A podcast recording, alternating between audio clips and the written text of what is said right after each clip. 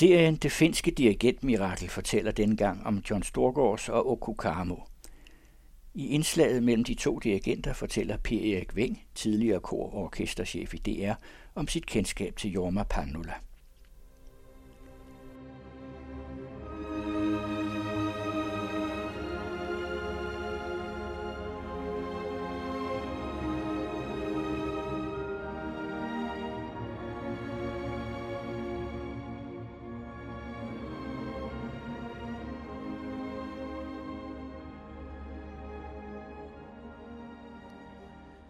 Det finske dirigentmirakel omfatter i disse podcast 16 finske dirigenter, alle med international karriere. Finland har cirka det samme antal indbyggere som Danmark, godt 5,5 millioner, og i den betragtning er det påfaldende, at Finland har kunnet spy så stort et antal verdensdirigenter ud. 9 ud af de 16 dirigenter er født mellem 1953 og 69, og lige i årene 1973-94, hvor den gruppe var ved at blive voksen, var Jorma Panula professor i direktion på Sibelius Akademiet. De 9 har alle studeret hos Jorma Panula på akademiet, og 3 af de yngre har været privatelever hos ham, efter han var gået af. Af de sidste 4 er Leif Segerstam og Okko Kamu uddannet før Panula blev ansat, og Paavo Berglund er den ældste, født i 1929 og død i 2012. Den sidste er Jorma Panula selv. Finske dirigenter med international karriere, 12 uddannet af Jorma Panula, han er i dag 90 år. De har alle et instrument ved siden af, og nogen er også komponister. Vi skal høre om dem alle 16 i 8 podcast, 2 og 2 med den musik, de elsker og det, de står for.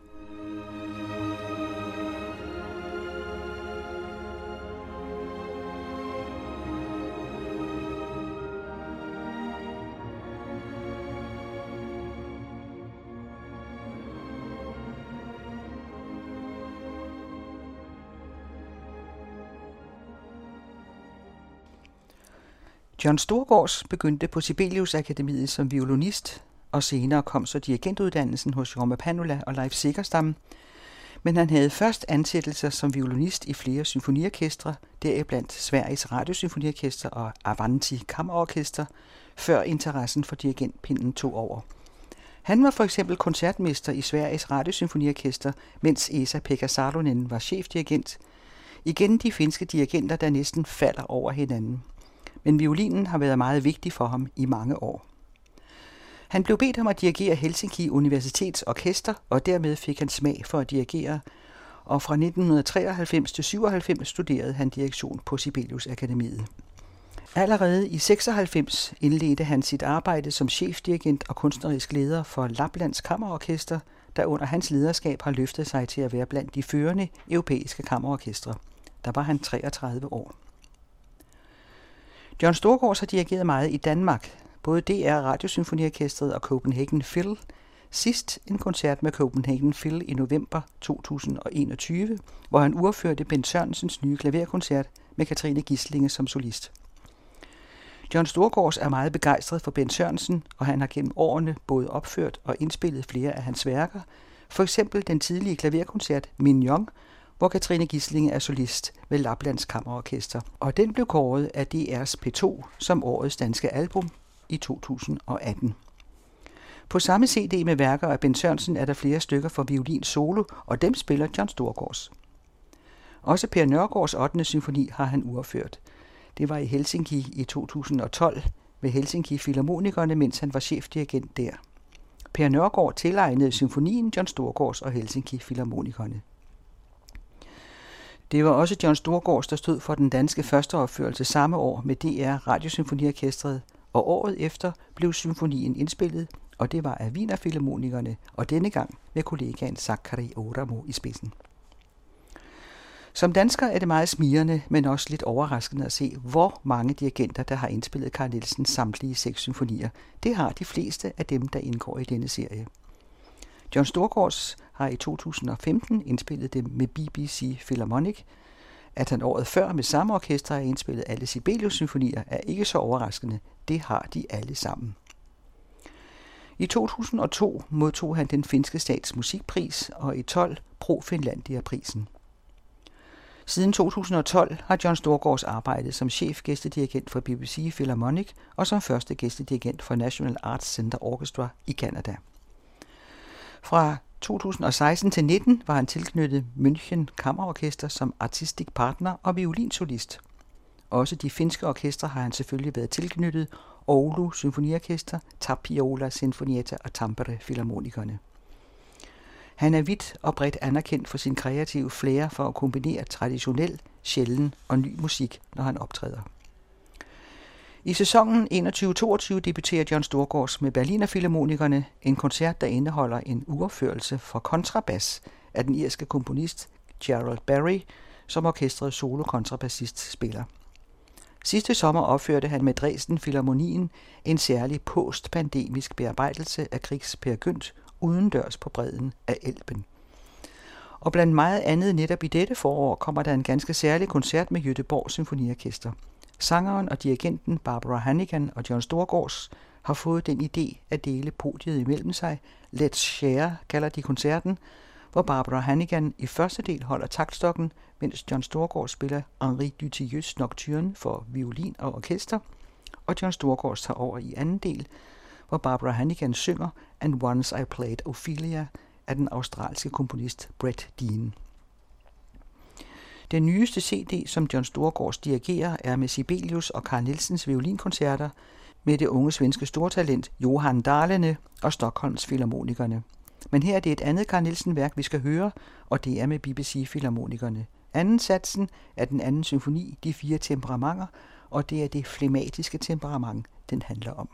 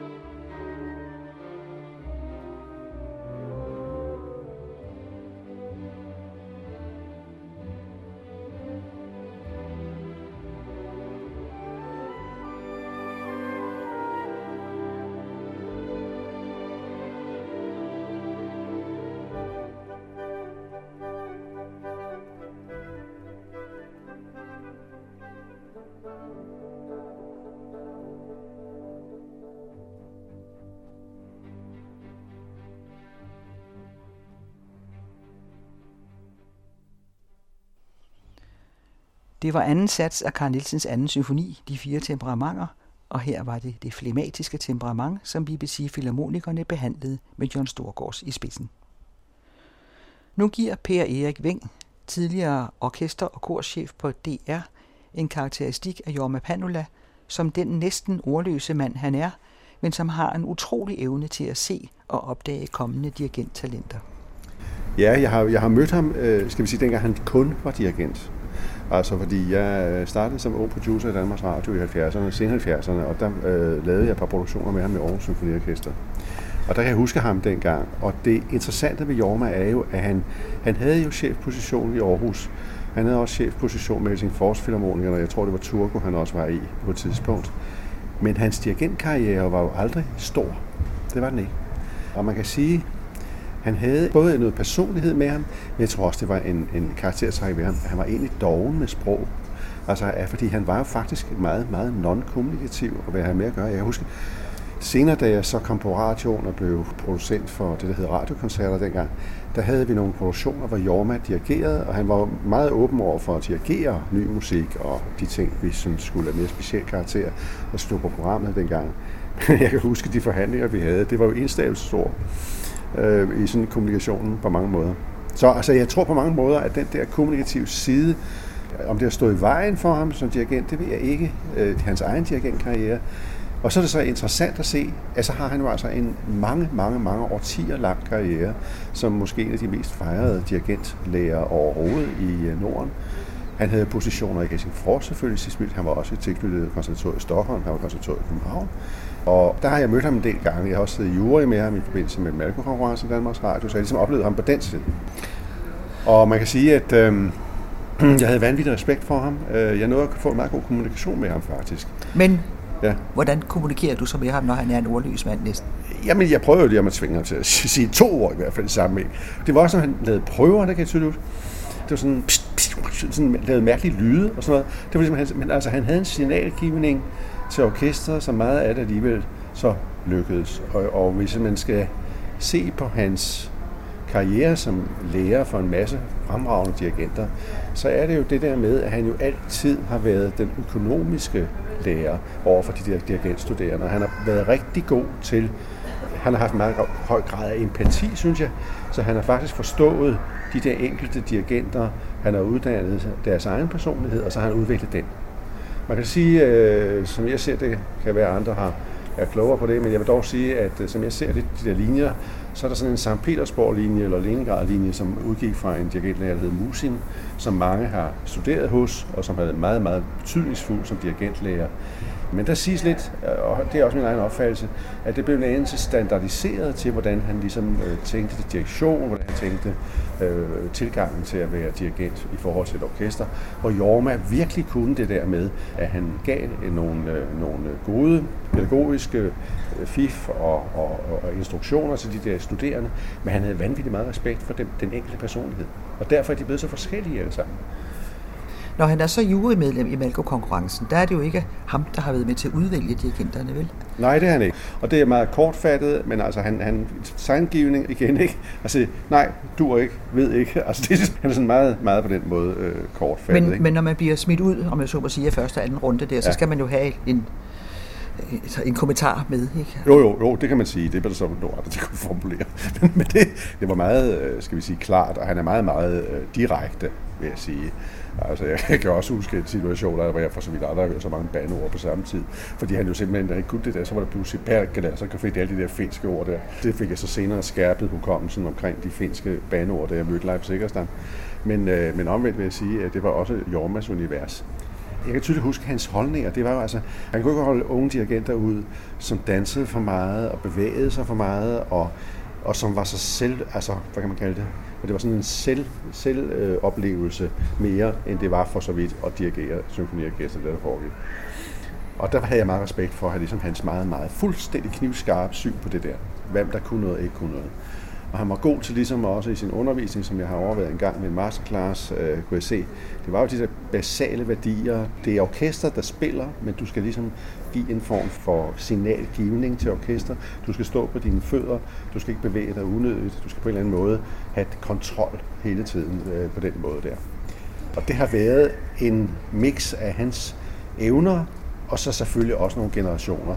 Det har jo været virkelig eksplosivt, hvad der har været af topdirigenter, der kommer fra Finland, og stadigvæk gør det i de her senere år, efter krigsår. Ikke? Man kan sige, eventyret for ham, også for Jormas vedkommende, jeg tror, hans første topdirigentduo, det var Jukka-Pekka Saraste og Esa Pekka Salonen. Jeg husker, han havde et andet synspunkt, som han gjorde meget op ud af. Det var det, der hed, at han mente, det var afgørende for en dirigent at kunne beherske et instrument. Man skal jo ikke glemme, at Esa Pekka Salonen er hornist, for eksempel. Og den seneste skud på stammen, altså som virkelig er en topdirigent, inden han er 30, det er Klaus Mäkelä. Han er en fremragende cellist. Og det vil sige, at den der til instrumentale ballast, den giver en psykologisk proces, hvor han også et eller andet sted, dirigenten altså, får større respekt i et orkester. Fordi han er et eller andet sted, en af vores egne, og han er ikke bare en, der står og vifter med nogle hænder.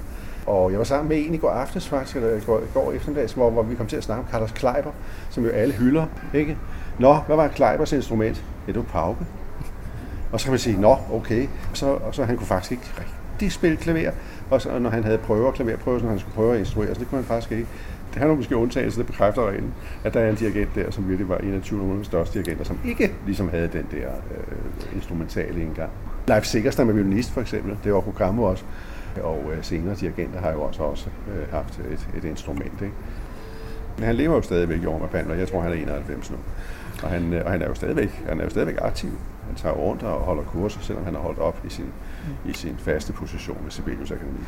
Og så kan man sige, at han har jo opbygget en univers, hvor det er en af hans elever, der sidder på professoratet nu. Det er Sakari Oramo, som er tidligere chef for Stockholm Philharmonikerne. Men da du var meget yngre, der var du producent på Danmarks Radio, og der har du oplevet ham i en egenskab som dirigent, hvor der skulle laves optagelser og indspilninger der. Mm. Hvordan har det så været? Jo, han var meget effektiv. Det husker jeg ham som.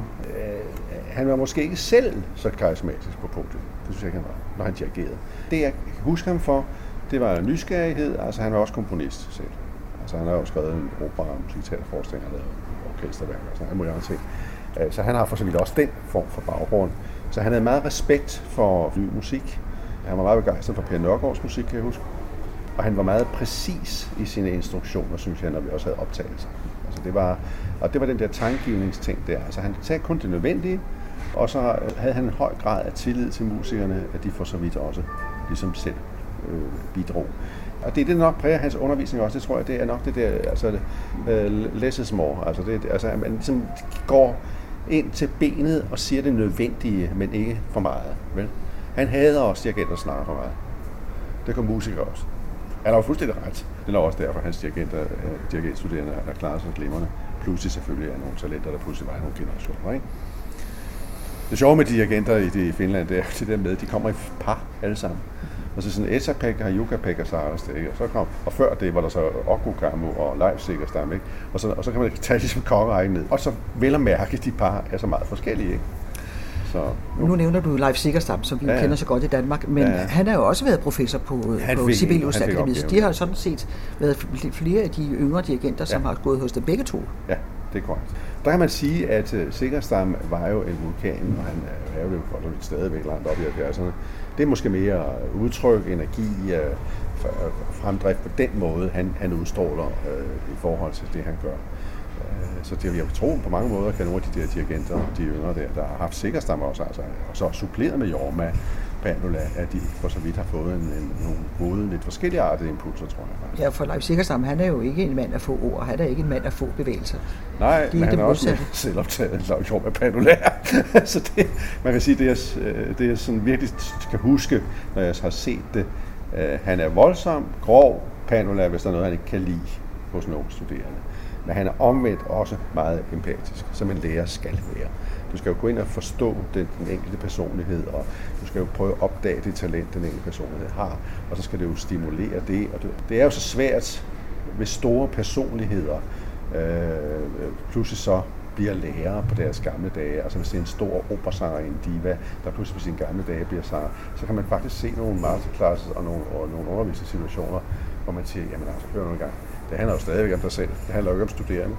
Og det vil sige, den der balance med at være tilstrækkeligt empatisk, det er det, så lykkes jo faktisk det der projekt med, at man underviser en studerende, ikke? Og det synes jeg, han faktisk evner Og derfor er han jo også elsket. De elsker ham jo alle sammen. Og selvom at han har skældt dem ud, og han har fortalt dem alle mulige forfærdelige ting om, hvad de skal gøre.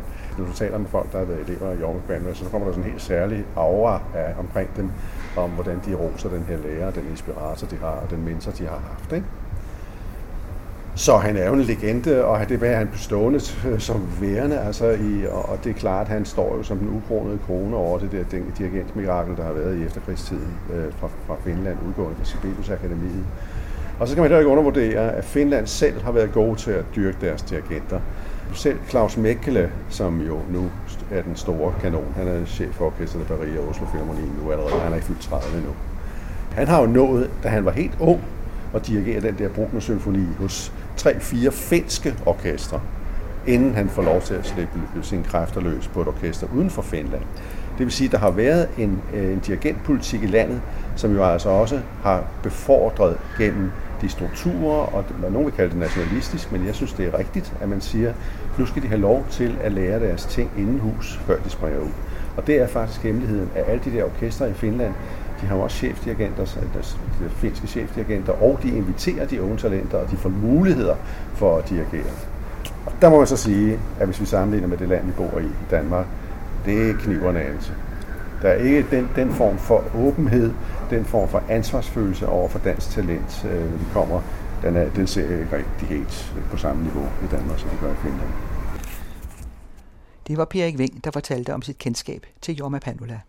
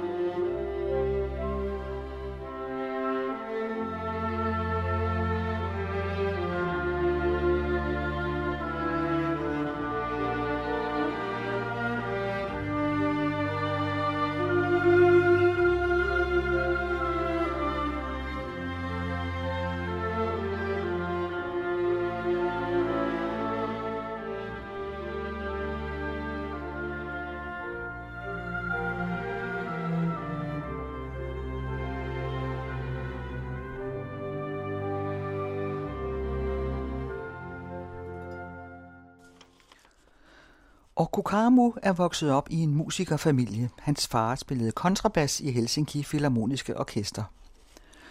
Okko Kamu begyndte meget tidligt med violinen og kom også tidligt på Sibelius Akademiet med violin, ikke med direktion. Han er 76 år nu og begyndte på Sibelius Akademiet før Jorma Panula blev professor, og han er mere eller mindre selvlært dirigent. Som 20-årig i 1966 blev han koncertmester i den finske Nationaloperas Orkester i Helsinki. Der blev han kun i 2 år, for først fik han mulighed for at dirigere sit eget orkester, altså på den finske Nationalopera, og derefter vandt han den første Herbert von Karajan-konkurrence i Berlin, og samtidig blev han første gæstedirigent ved Kungliga Operan i Stockholm. Det var i 69, og han var 23 år. Så var han ligesom spurtet i gang, og violinen blev derefter så det sekundære. Når man kommer i forbindelse med en dirigent som Karajan, ligger verden åben for en, og den konkurrence åbnede døre for ham i hele Europa og USA, og den første pladeindspilning, han lavede, var med Berliner Philharmonikerne. Det var med Sibelius' 2. symfoni. Fra 1971 til 1977 var han første gæstedirigent ved det finske Radiosymfoniorkester og chefdirigent for Oslo Philharmonikerne fra 1975 til 1979. Med Oslo Philharmonikerne var han på turné i USA, og i 1979 stod han i spidsen for første opførelsen i Norge af Gustav Mahlers kæmpe 8. symfoni. I 1996 blev Okko Kamu chefdirigent på den finske Nationalopera, og et af hans kendetegn var at opføre den finske komponist Auli Saarinens operaer. Han har udført 3 af dem og indspillet dem. Fra 2009 blev han chefdirigent ved Lahti Symfoniorkester. Det varede til 2016, og der sluttede han en meget succesfuld periode af med en ny komplet indspilning af Sibelius symfonier. En dirigent med stor energi og indsigt, siger en af anmeldelserne. Han har ry for sin spontane, men sensitive og disciplinerede sans. Det var det, de var så glade for i Lahti Symfoniorkester i det sydlige Finland. Undervejs har han været første gæstedirigent for City of Birmingham Symfoniorkester og Lausanne Kammerorkester i Schweiz, samt for Sjællands Symfoniorkester.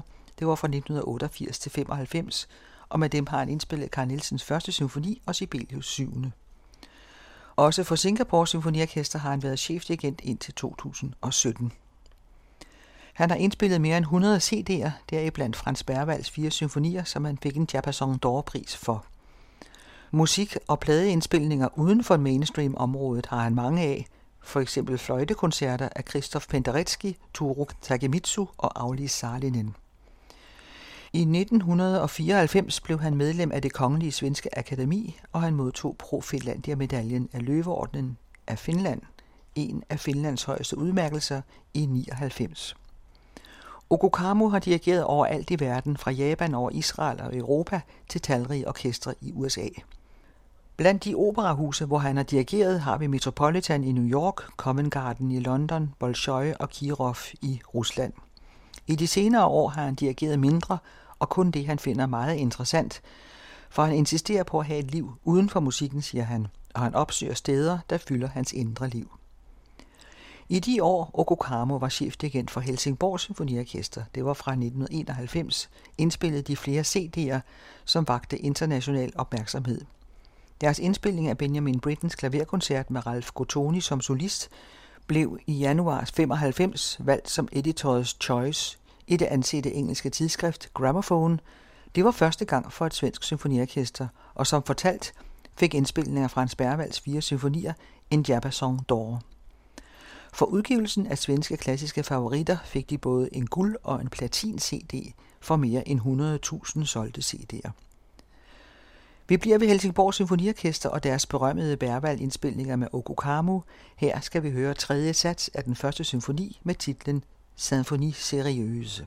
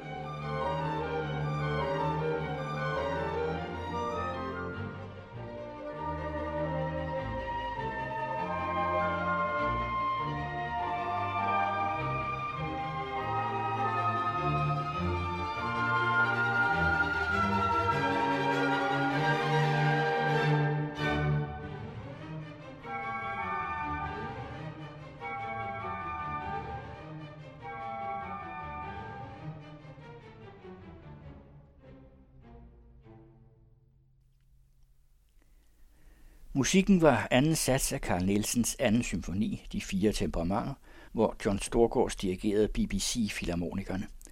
Vi fik også lidt af Edith Solstrøms elegi med Camerata Finlandia, dirigeret af Jorma Panula, og tredje sats af Franz Berwalds første symfoni, Symphonie Sérieuse, hvor Okko Kamu dirigerede Helsingborg Symfoniorkester. Det er Kirsten Røn, der står for serien Det finske dirigentmirakel, og den næste podcast er med Esa Pekka Salonen og Jukka-Pekka Saraste.